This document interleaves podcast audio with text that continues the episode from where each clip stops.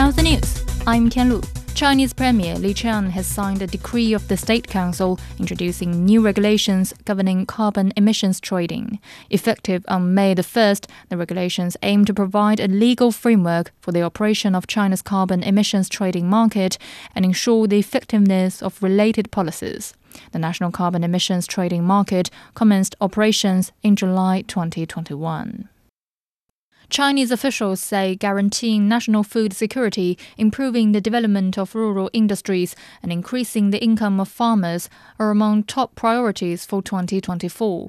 The comments came one day after China published the number one central document, which outlines the yearly priorities for achieving rural revitalization. Gao has the details guaranteeing national food security, avoiding a large scale return to poverty, improving the development of rural industries, and strengthening rural construction. These are among the key points of China's number one central document for 2024. Officials say it's essential to promote green agriculture and enhance rural governance while transforming agriculture into a modernized sector. Improving agricultural insurance and refining the mechanisms for compensating major grain producing areas were also discussed. China's meteorological authority has renewed an orange alert for snowstorms in some regions of the country. Heavy snow will hit parts of Henan, Anhui, Jiangsu, and Shandong through Monday. Heavy snowfall has enveloped some areas of central and eastern China since Wednesday, leading to transport disruption in Hubei, Hunan, and Anhui provinces amid the ongoing Spring Festival travel rush. Authorities across China have launched emergency response measures to guarantee the operation of transportation. The Ministry of Emergency Management has sent several working groups to the worst affected affected provinces to guide the prevention of disasters resulting from rain, snow, and freezing conditions. China is expecting an average 1.8 million daily trips across its borders during the Chinese New Year holiday. That's more than triple from a year ago and the same level as 2019. Airports in Shanghai, Guangzhou, and Beijing will be among the busiest. Yemen's Houthi army says it will launch retaliatory attacks for the latest U.S. British airstrikes in provinces under Houthis' control in northern Yemen, including the capital Sana'a.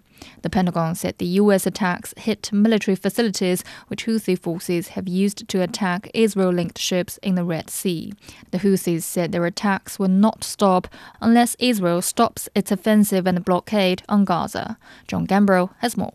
These airstrikes were launched in the dead of night. We know that they targeted some six provinces in Yemen held by Yemen's Houthi rebels. These are the rebels who are backed by Iran who have been launching those attacks on shipping in the Red Sea and the Gulf of Aden since November. Now, some of these strikes hit in Sana'a, which is the capital. We don't know exactly how much damage these strikes did. However, the U.S. military says it and Britain targeted sites that is associated with Yemen's Houthi rebels' missile supply, underground missile bunkers, as well as missile launch sites, drone launch sites, as well as, for the first time, helicopters. Now, the Houthis say that they're going to continue their attacks.